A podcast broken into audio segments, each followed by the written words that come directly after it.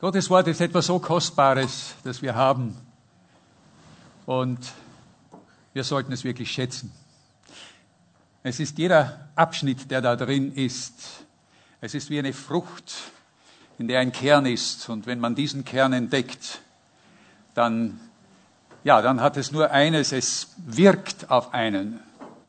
Gottes Wort ist nicht irgendetwas nur geschrieben. Paulus hat seine Briefe nicht geschrieben, nur damit die Leute dann hinterher sagen, danke für diesen schönen Brief, wir werden darüber nachdenken, sondern es geht immer um Veränderung. Es geht um Wachstum. Jedes einzelne Wort, das drinnen steht, will uns packen und will uns weiterbringen in unserem Glaubensleben. Und das soll auch heute so sein. Es ist ein Privileg, das wir haben, Gottes Wort.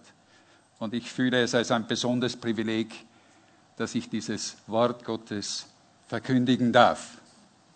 Ich möchte mit euch heute wieder einen Abschnitt aus dem Epheserbrief betrachten, und zwar aus Kapitel 4. Kapitel 4, und auch hier geht es, wie eigentlich in dem ganzen Brief, um Veränderung, um Wachstum, um ein Wachsen im Glauben, ein Weiterkommen in Glaubensleben. Ich lese aus Kapitel 4 die Verse 17 bis 32. Und wer eine Bibel hat, der kann sie aufschlagen, sonst werden wir sie, glaube ich, auch, wir werden den Text auch auf, dem, auf der Leinwand sehen. So sage ich nun und bezeuge im Herrn, dass ihr nicht mehr leben dürft wie die Heiden in ihrem nichtigen Gedanken Ihr Verstand ist verfinstert und sie sind dem Leben, das Gott schenkt, entfremdet durch ihre Unwissenheit und durch die Verstockung ihres Herzens. Sie sind abgestumpft und haben sich der Ausschweifung ergeben, um in Habgier jede Schamlosigkeit zu begehen. Ihr aber habt Christus nicht so kennengelernt.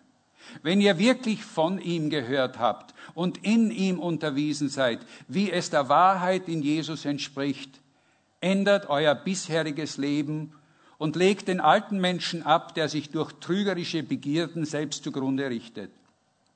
Erneuert euch aber in eurem Geist und Sinn und zieht den neuen Menschen an, der nach dem Bild Gottes geschaffen ist, in wahrer Gerechtigkeit und Heiligkeit.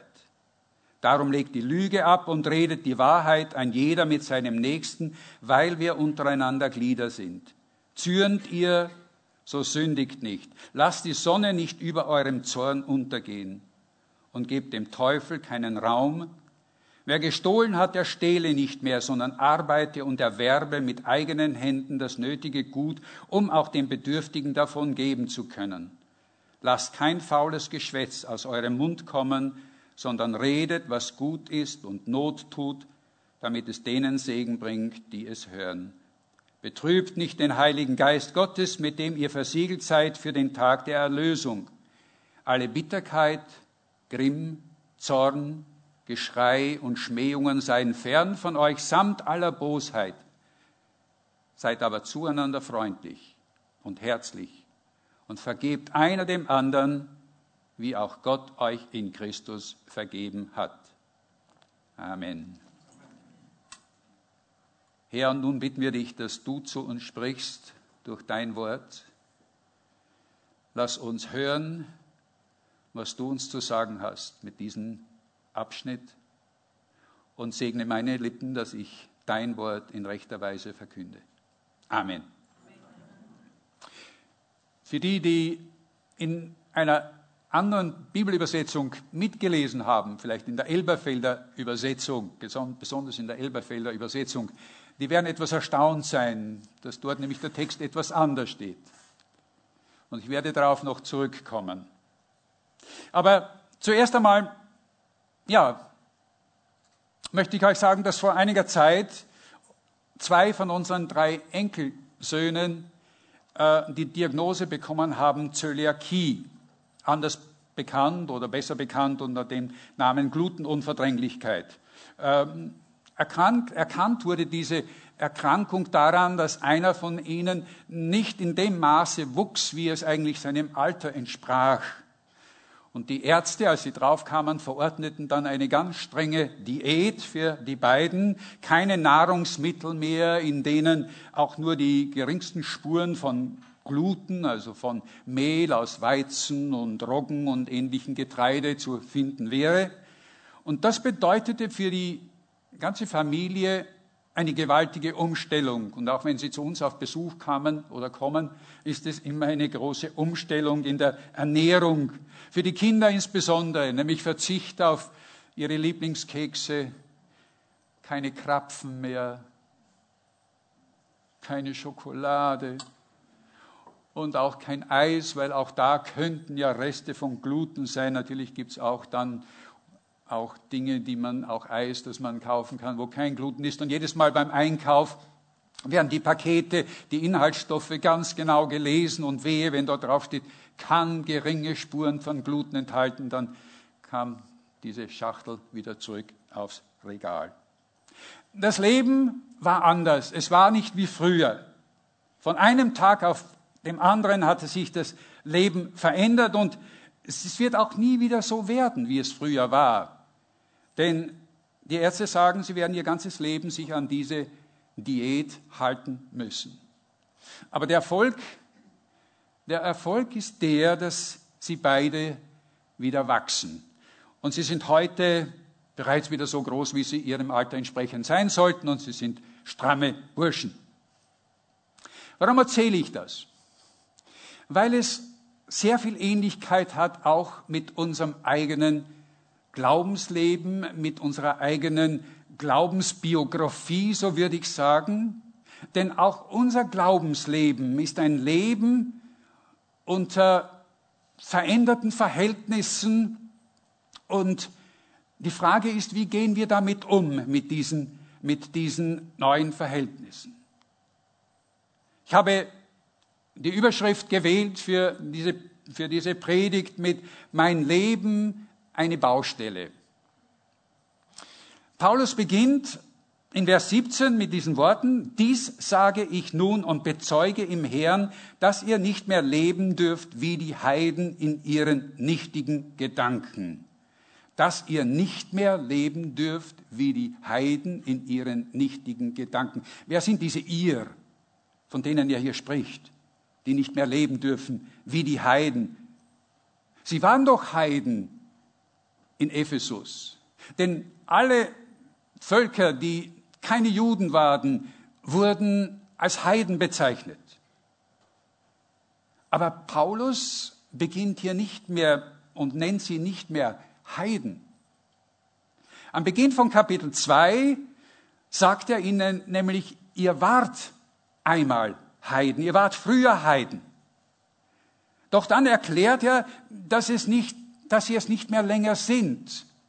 Und wer beim letzten Israelabend dabei war, da haben wir eingehend davon gesprochen, äh, denn dort wird uns, erklärt uns Paulus, ihr seid es nicht mehr, denn in Christus seid ihr zu einem neuen Menschen geworden.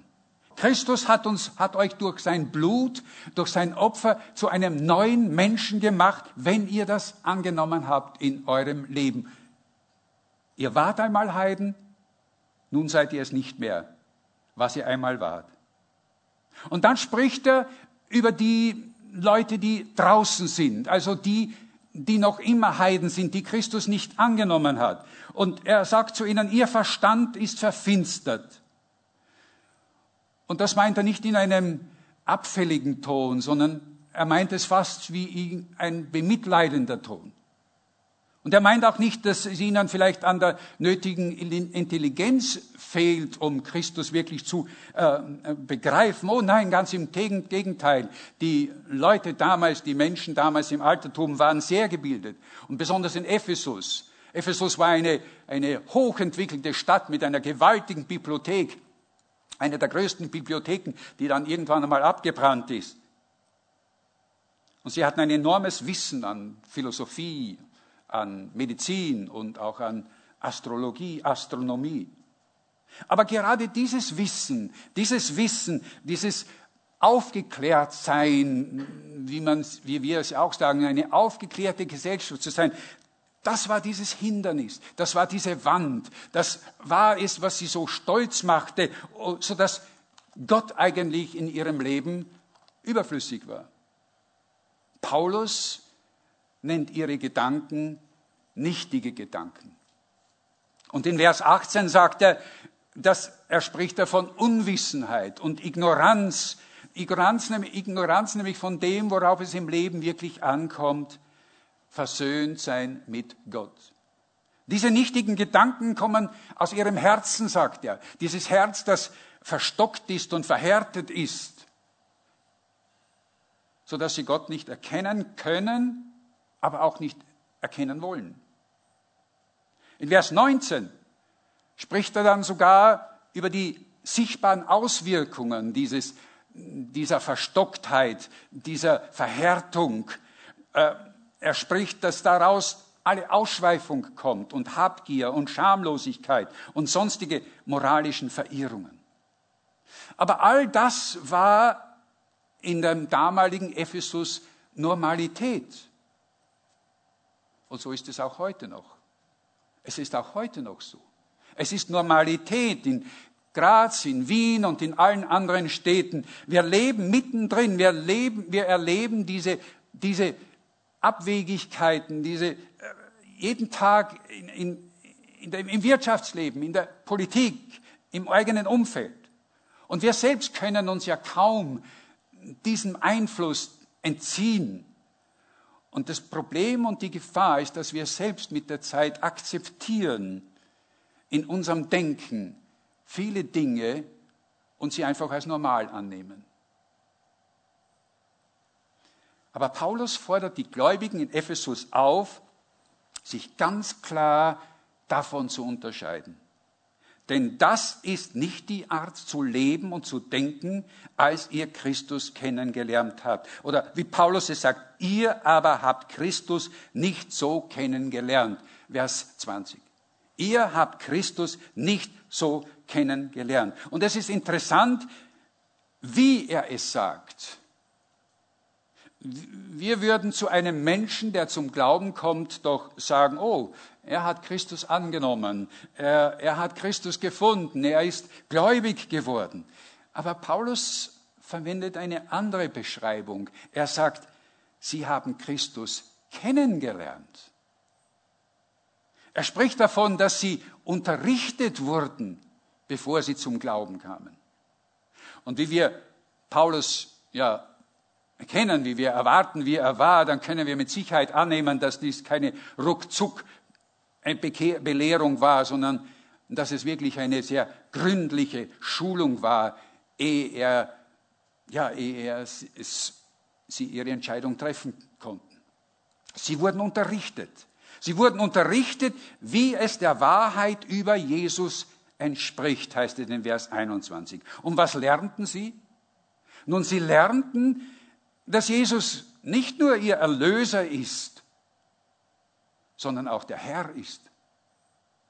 Jesus ist nicht nur der, der in unserem Leben ja so dieses, diese Hilfseigenschaft ähm, hat, dann, wenn wir ihn brauchen, nämlich in Zeiten der Krankheit und der Not, sondern Jesus ist auch der, der einen Anspruch stellt auf uns als ganze Menschen und der dann auch unser Leben in seine Hand nehmen möchte und sie auf den Kopf stellen möchte, grundlegend verändern möchte. In Vers 21 sagt er, ihr habt ihn doch gehört. Wen haben sie gehört? Jesus. Nun, ich habe schon gesagt, wer jetzt eine andere Bibel hat, wird sagen, Moment, da fehlt doch etwas, da steht doch bei mir etwas anderes. Bei mir steht doch, wenn ihr wirklich von ihm gehört habt. Ja, das stimmt. Aber es tut mir leid, diese Übersetzung ist nicht ganz richtig. Sie entspricht nicht wirklich dem originalen griechischen Text, so wie es Paulus geschrieben hat. Denn dort fehlt dieses kleine Wörtchen von. Im griechischen Originaltext steht, und da ist es die Elberfelder Übersetzung, die es viel richtiger macht, dort heißt es, ihr habt ihn doch gehört und seid in ihm gelehrt worden. Ihr werdet sagen, das ist doch eine Kleinigkeit. Das ist doch nicht so wichtig.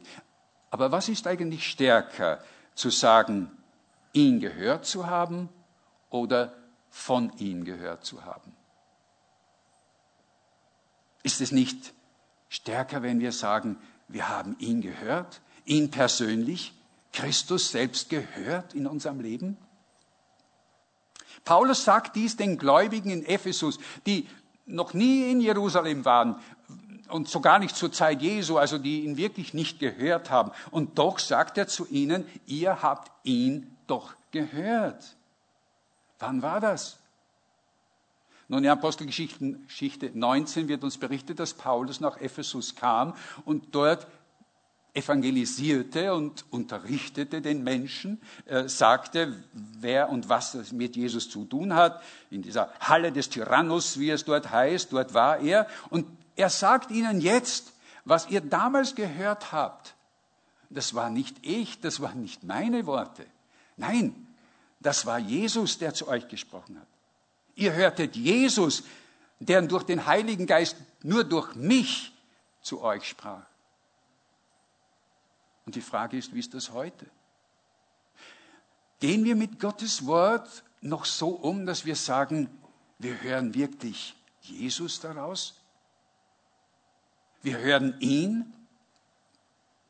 Habt ihr Jesus schon einmal persönlich gehört, dass er zu euch gesprochen hat? Ich erinnere mich an einen besonderen Tag in meinem Leben, in einem Freizeitzentrum in Kärnten, im Spital an der Drau. Wir waren dort auf Urlaub und dort war auch eine christliche Gruppe und dort war ein Prediger, der eines Sonntags morgens gepredigt hat über den Propheten Elia. Äh, Elia. Die Geschichte von Elia ist vielleicht vielen bekannt, der große Prophet. Und doch, nachdem er diese große Tat begangen hatte und, und die Baalspriester beseitigt hatte, liegt er dann eines Tages äh, deprimiert und niedergeschlagen unter einem Wacholderbusch und will nichts anderes als sterben. Und Gott schickt ihm einen Engel. Und in dem Text in 1. Könige 19, Vers 7 spricht dieser Engel zu Elia und sagt, steh auf, Elia, und iss denn es liegt ein langer Weg vor dir. Als der Prediger diese Worte sprach, da drangen sie damals in mein Herz und es war so, als würde ich Jesus reden hören. Und meiner Frau, der Judy, ging es ebenso. Wir hörten nicht mehr ihn und ich hörte auch nicht mehr alles andere, was er sonst noch sagt in dieser Predigt. Ich hörte nur diesen einen Satz, steh auf und iss und geh, denn es liegt ein weiter Weg vor dir. Und damit begann für uns eine Wende in unserem Leben, die bis heute anhält. Es war ein so entscheidender Moment einer Berufung und es hat sich alles, ja, ich würde sagen, um 180 Grad gewendet seit damals. Vielleicht sagt jemand von euch, das möchte ich auch erleben. Und ich bete wirklich, dass vielleicht heute, gerade heute, du Jesus hörst, wie er zu dir redet. Und dass du heute Abend nach Hause gehst oder dass du heute Abend, bevor du schlafen gehst, mit Freuden sagen kannst, heute habe ich Jesus reden gehört in meinem Leben. Ihr habt ihn doch gehört und seid in ihm gelehrt worden. Paulus erinnert die Epheser daran, an diesen Augenblick ihrer Abkehr von dem alten Leben, aus dem sie kamen, hin zu einem neuen Leben, zu einem neuen Menschen in Christus. Und hier ist es wieder, wo sich diese beiden Übersetzungen, Luther und Elberfelder, unterscheiden. Beide Übersetzungen interessanterweise sagen, zwei verschiedene Dinge aus. Luther übersetzt den nächsten Vers nämlich, äh, ändert euer bisheriges Leben und legt den alten Menschen ab. Ändert euer bisheriges Leben und legt den alten Menschen ab. Es ist wie ein Auftrag, es ist wie ein Befehl. Die Elberfelder Übersetzung lautet, ihr habt, was den früheren Lebenswandel angeht, den alten Menschen bereits abgelegt. Die Elberfelder Übersetzung formuliert es so, als wäre es bereits eine geschehene Tatsache. Grammatikalisch sind beide Übersetzungen richtig. Es ist nur eine Frage, welche Wendung von den beiden mehr Sinn macht. Und ich muss, uns, muss euch ganz ehrlich gestehen, für mich macht die Übersetzung aus der Elberfelder Übersetzung mehr Sinn. Dass das nämlich bereits eine erfüllte Sache ist, dass wir den alten Menschen abgelegt haben. Das war nämlich doch die Entscheidung. Das war doch bei unserer Entscheidung, als wir uns für Christus entschieden haben.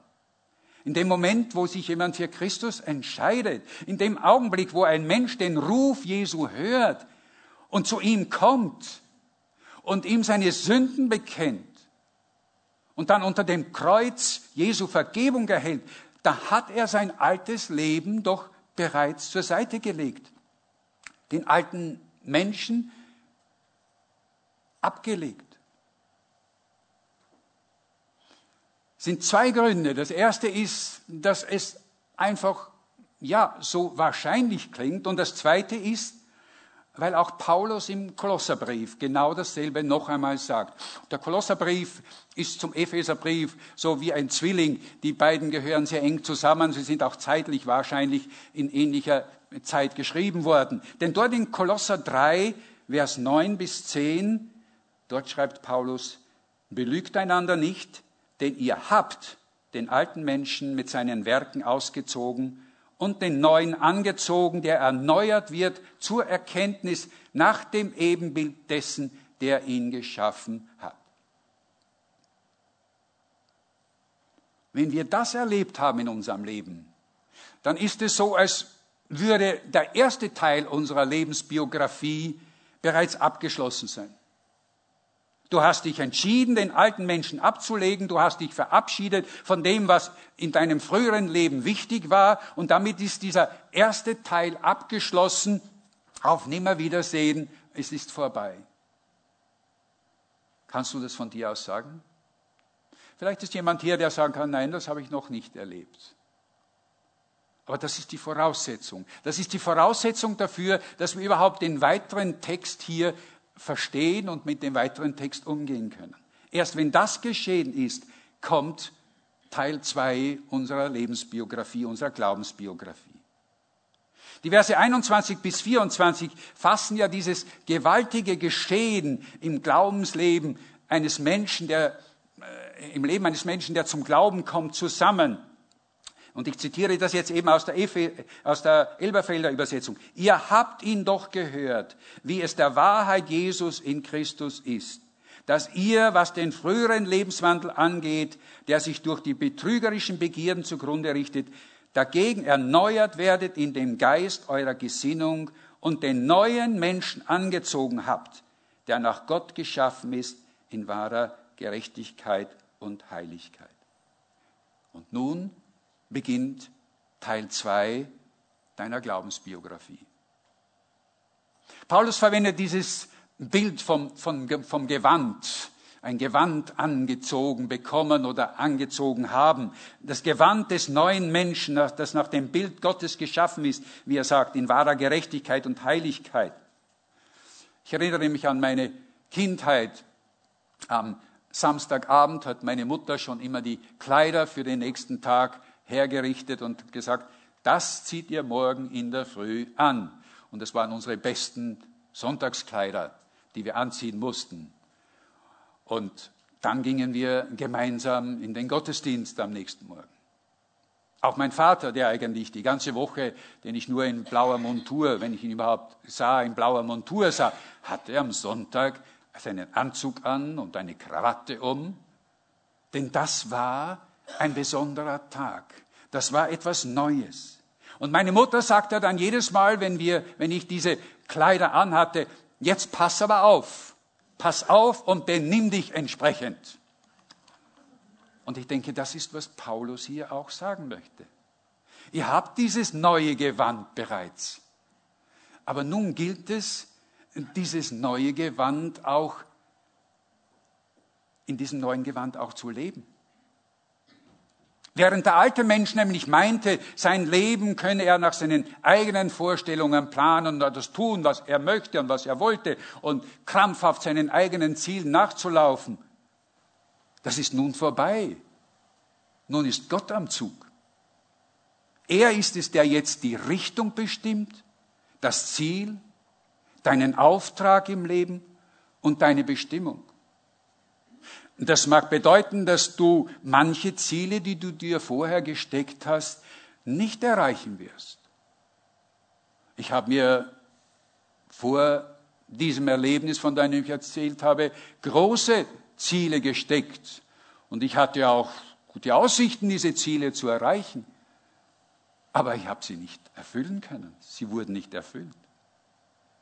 Manche unserer Ambitionen, ob das beruflich, gesellschaftlich oder was auch immer ist, werden sich nicht erfüllen.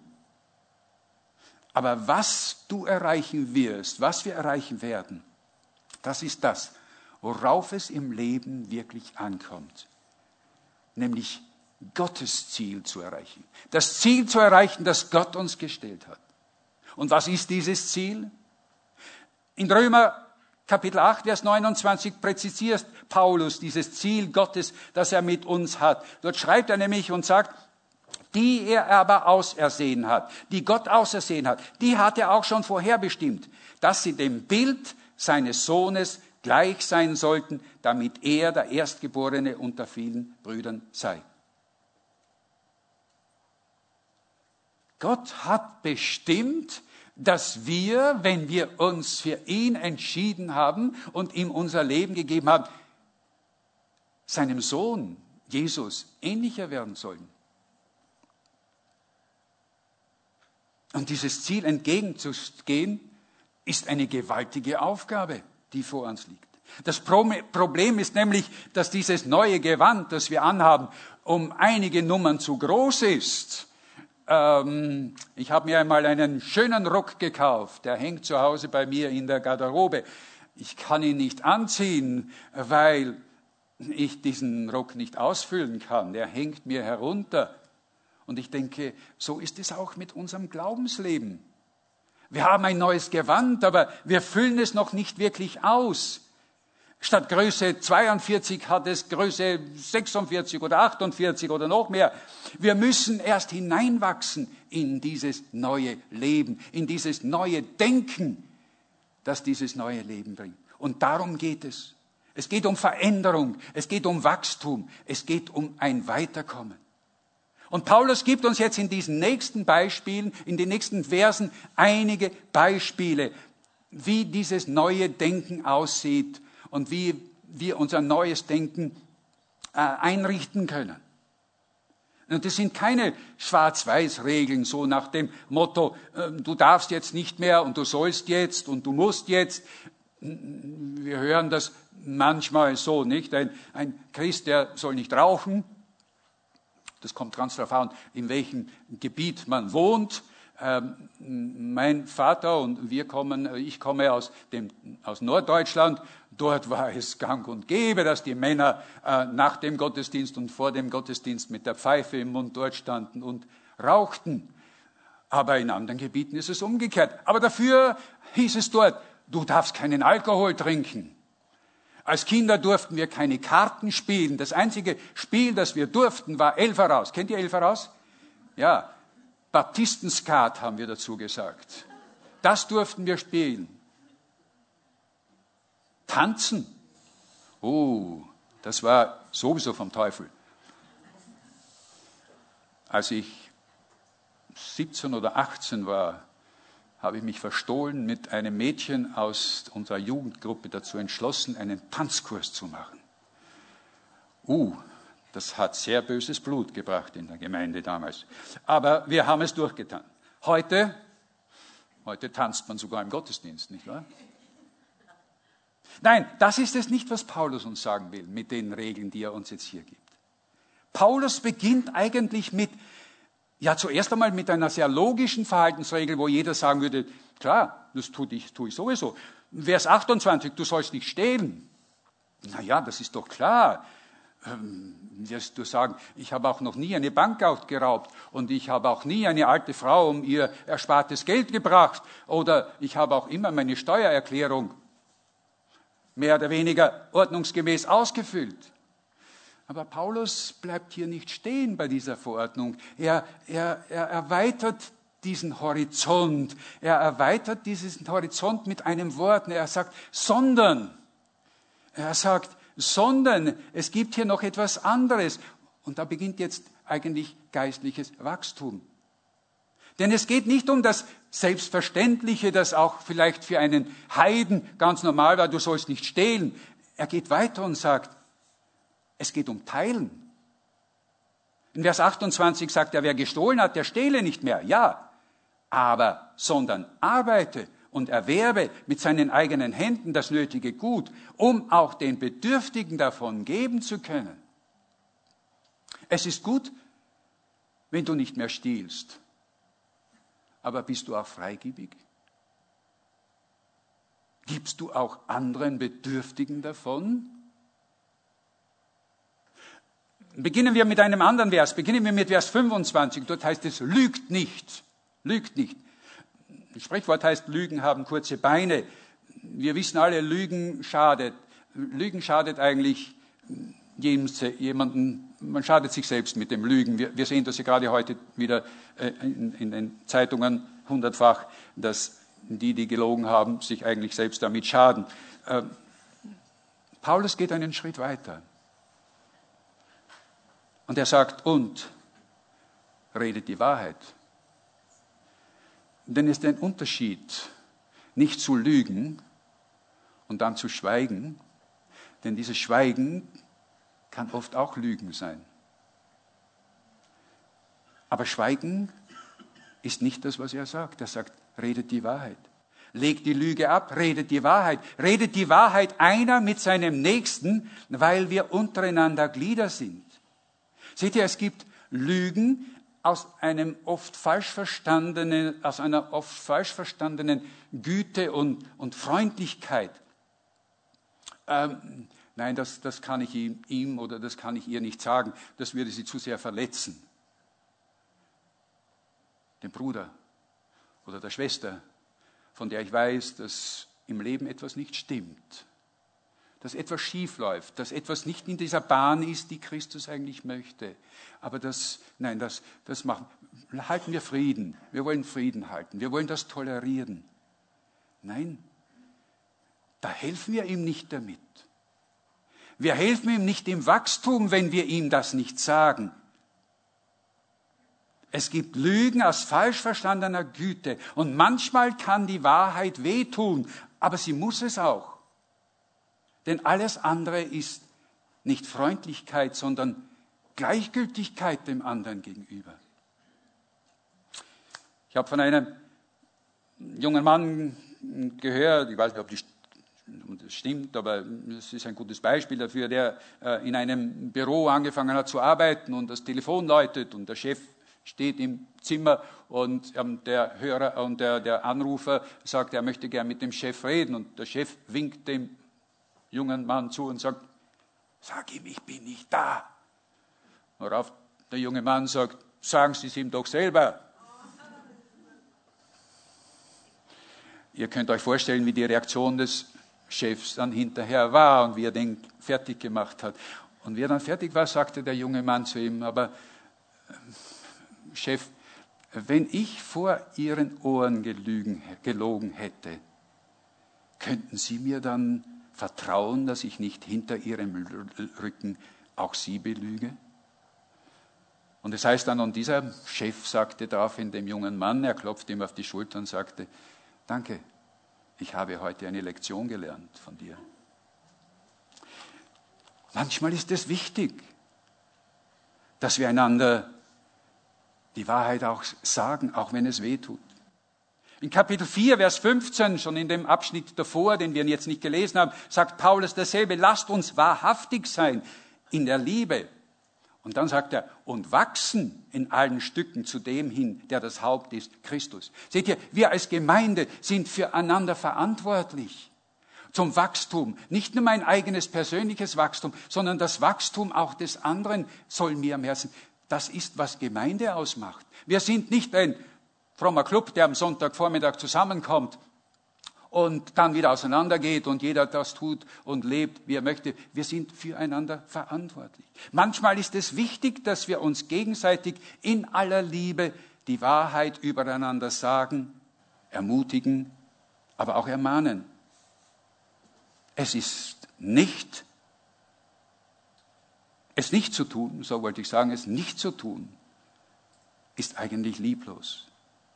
Denn nur die Wahrheit bringt mich weiter, wenn ich über mich selbst die Wahrheit weiß, bringt mich weiter und hilft mir zur Reife und zum Wachstum.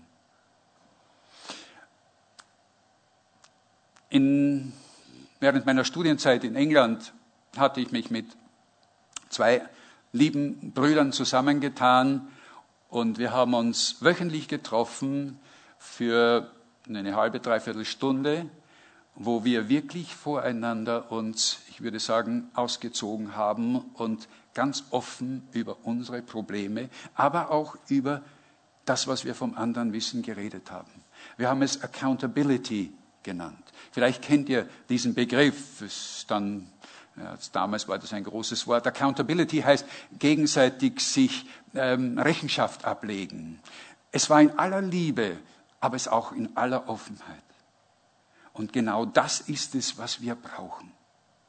Seht ihr, manchmal ist es gut, wenn wir einen lieben Bruder oder eine liebe Schwester bitten und fragen und sagst, kannst du mir, du kennst mich, kannst du mir sagen, was mir helfen würde, zu reifen in Christus und ihm ähnlicher zu werden? Kannst du mir da einen Rat geben? Kannst du, du kennst mich, du siehst mich. Ich weiß, ich weiß, dies ist ein schwieriger Schritt, aber es ist notwendig. Aber Paulus gibt uns noch einige andere und wir können jetzt gar nicht alle durchgehen. Ihr müsst ja euch selbst durchlesen. Vers 29. Lasst kein faules Geschwätz aus eurem Mund kommen, sondern redet, was gut ist und Not tut, damit es den Segen bringt, die es hören, damit es den Segen bringt, der es hört, damit er weiterkommt, damit er wächst, damit er Christus ähnlicher wird. Alle Bitterkeit, Grimm, Zorn, Geschrei, Schmähungen, Vers 31, sei fern von euch, samt aller Bosheit. Ich habe euch von meinen zwei Enkelbuben erzählt, die eine Glutenunverträglichkeit haben und damit Wachstumshemmungen haben. Seht ihr, es gibt auch im geistlichen Leben Unverträglichkeiten. Und diese Unverträglichkeiten ist diese Liste hier. Bitterkeit, Grimm, Zorn, Kennst du das? Kennst du diese, diese Momente, wo in dir drin etwas sich aufstaut und du explodierst? Ja, ich kenne es und meine Frau weiß es auch und kennt es auch. Und äh, es ist schlimm. Aber das ist es, was unser Wachstum hemmt, wenn wir daran nicht arbeiten. Vers 32, seid aber zueinander freundlich, herzlich und vergebt einer dem anderen, wie auch Gott euch in Christus vergeben hat. Oh, es gäbe so viel darüber zu sagen, aber die Zeit läuft uns davon.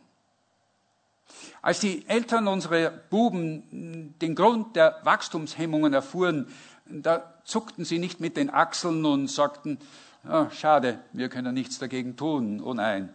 Sie begannen, ihr Leben zu verändern ihre Lebensumstände und alles umzustellen. Und das Ergebnis war, die Buben begannen zu wachsen. Und ich denke, das gilt auch für unser Glaubensleben. Was ist der Grund, wirklich ein Christ zu sein? Was ist der Grund, dass wir Christen sind?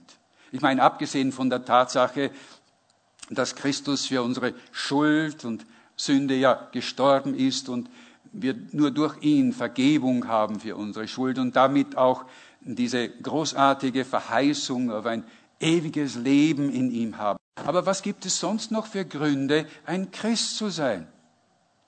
Weil man liebe Geschwister in der Gemeinde hat? Oh ja, sicher. Aber es ist nicht der wahre Grund, es ist nicht der beste Grund. Äh, weil man vielleicht innerlich selbst so einen inneren Frieden dann hat und eine Zufriedenheit spürt. Auch das ist ein gutes Argument. Aber ich finde, es ist auch noch nicht das Wirkliche. Was ist es dann? Seht ihr, am Beginn von diesem Kapitel 4, wir haben ja diese Verse nicht alle gelesen, das wäre zu lang gewesen, aber in Kapitel 4, in Vers 13, da nennt Paulus uns zwei Gründe, warum wir Christen sind und was unser Ziel ist. Er sagt nämlich in Vers 13, dass wir alle hingelangen zur vollen Mannesreife und zum Vollmaß des Wuchses der Fülle Christi. Mit anderen Worten, er sagt, dass ihr erwachsen werdet, dass ihr wachst und Christus ähnlicher werdet und immer mehr von ihm annimmt. Wachsen zur vollen Mannesreife und zum Vollmaß der Fülle Christi. Das ist Gottes Ziel für uns. Was nützt es uns, wenn wir nach außen hin vollständig sind oder sein, erscheinen, aber innerlich zerbrochen sind? Aber Gott möchte, dass wir daran arbeiten. Und wenn wir daran arbeiten und wenn du daran arbeitest, dann bist du auf dem rechten Weg. Denn Gott ist der, der dir dabei helfen wird. Und damit komme ich zum Schluss. Im Brief an die Philippa schreibt Paulus diese ermutigten Worte, ich habe die feste Zuversicht, dass der, der in euch das gute Werk angefangen hat, es auch vollenden wird bis zum Tag Christi Jesu. Philippa 1, Vers 6. Vor einiger Zeit fand ich ein Zitat auf einem Kalenderblatt und damit möchte ich schließen. Auf dem stand, der erste Auftrag, den Gott dir gibt, ist der, so zu werden, wie er dich schon gemacht hat. Alles Übrige macht er gemeinsam mit dir wenn auch du es gemeinsam machst mit ihm. Der erste Auftrag, den Gott dir gibt, ist der zu werden, wie er dich schon gemacht hat. Und was dann noch ist, macht er gemeinsam mit dir, wenn du auch, auch gemeinsam mit ihm machst.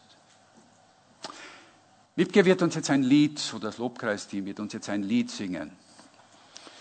Es ist ein Lied, das ihr nicht kennt, wahrscheinlich nicht kennt. Es ist auf Englisch. Es heißt Jesus, you are changing me. Jesus, du veränderst mich. By your Spirit, you are making me like you. Durch deinen Heiligen Geist machst du mich ähnlicher wie du. You are transforming me. Du veränderst mich. Dass, that your loveliness may be seen in all I do. Dass deine Lieblichkeit, dass deines, dein Wesen in allem, was ich tue, gesehen mögen werde. You are the potter. Du bist der Töpfer. I am the clay. Ich bin der Ton. Help me to be willing. Hilf mir bereit zu sein, to let you have your way. Deinen Willen zu haben. Deinen Willen zu tun. Jesus, you are changing me. Jesus, du änderst mich. As I let your reign supreme within my heart. Dass ich dich regieren lasse, ganz vollständig in meinem Herzen. Während wir dieses Lied singen, hört es euch an. Wenn ihr wollt, könnt ihr mitsingen, wenn ihr es kennt, aber hört es euch an. Und ich würde euch bitten, dass wir in dieser Stille in uns selbst horchen und sagen, wie sieht es mit, mit meinem Glaubensleben aus? Wo stehe ich? Und dass wir dann auch, wenn wir möchten, wenn ihr möchtet, zu Jesus sagen, was dieses Lied mich aussagt, ändere mich. Ich bin bereit, mich ändern zu lassen. Ich bin bereit, ich bin bereit, den Weg zu gehen, auf dieses Ziel zuzugehen. Auch wenn es etwas kostet, auch wenn es vieles kostet, was ich mir eigentlich selbst vorgenommen habe. Aber ich gewinne viel mehr damit, wenn ich deinem Ziel entspreche. Hören wir es uns an und anschließend komme ich nochmal und wir werden mit gemeinsam beten. Danke, Wibke, danke. Dieses Lied, äh, die Wibke hat es nicht gekannt. Ich habe sie diese Woche erst geschickt und habe sie gebeten, ob sie das lernt und sie hat das gemacht. Danke. Bedeutet uns als Ehepaar sehr viel, denn die Frau, die das geschrieben hat, dieses Lied, die Marilyn Baker, hat auch in unserem Leben eine große Rolle gespielt. Und sie ist inzwischen beim Herrn, aber dieses Lied hat sie uns gelassen und äh, äh, ja, es ist ein großartiges Lied, finde ich, vom Text her. Ich möchte beten für uns. Ich möchte beten für die, die bereit sind, Jesus wirken zu lassen, sich verändern zu lassen. Ich möchte auch beten für die, die Jesus noch nicht kennen und vielleicht sagen, ich möchte mich auf diesen Weg machen. Ich möchte, ich möchte diesen ersten Teil meiner Biografie heute beschließen und möchte mit der zweiten, mit dem zweiten Kapitel, mit dem zweiten Band heute anfangen. Es möge jeder für sich selbst entscheiden, in welche Gruppe er fällt, aber ich möchte für beide beten. Vater, wir danken dir, dass du uns erlöst hast durch deinen Sohn Jesus Christus. Wir wurden erlöst, wir wurden freigemacht aus Gnade, aus Barmherzigkeit und das nicht aus uns. Du hast es uns gegeben. Dazu konnten wir nichts beitragen, weil Jesus bereits alles getan hat. Aber nun, nun stehen wir da und wir haben dieses neue Gewand an und es ist zu groß, das du uns gegeben hast. Und nun wollen wir mit deiner Hilfe dieses Gewand ausfüllen. Und ich bete, ich bete zuerst für die, die dich noch nicht kennen, sondern die diesen ersten Teil ihres Lebens noch nicht ganz abgeschlossen haben, dass sie doch diese Entscheidung treffen und heute dich hören und dass sie nach Hause gehen können heute Abend und sagen können, ich habe Jesus gehört und er hat mein Leben verändert. Und ich bete jetzt für die auch, die bereits im zweiten Band stehen und wieder neu hier einen Anlauf machen möchten. Bitte dich, Herr, dass du uns hilfst, dass wir uns verändern durch deinen Geist, dass du uns neu machst, dass du uns transformierst, dass wir dein Wesen, deine Lieblichkeit in diese Welt hinaustragen können, dort, wo du uns hingestellt hast. Du bist der Töpfer und wir sind der Ton. Hilf uns, dass wir ein weicher Ton sind, der sich bearbeiten lässt und den du bearbeiten kannst. Dass wir bereit sind, zuzulassen, was du mit uns machen willst. Dafür bitte ich dich in Jesu Namen. Amen. Amen.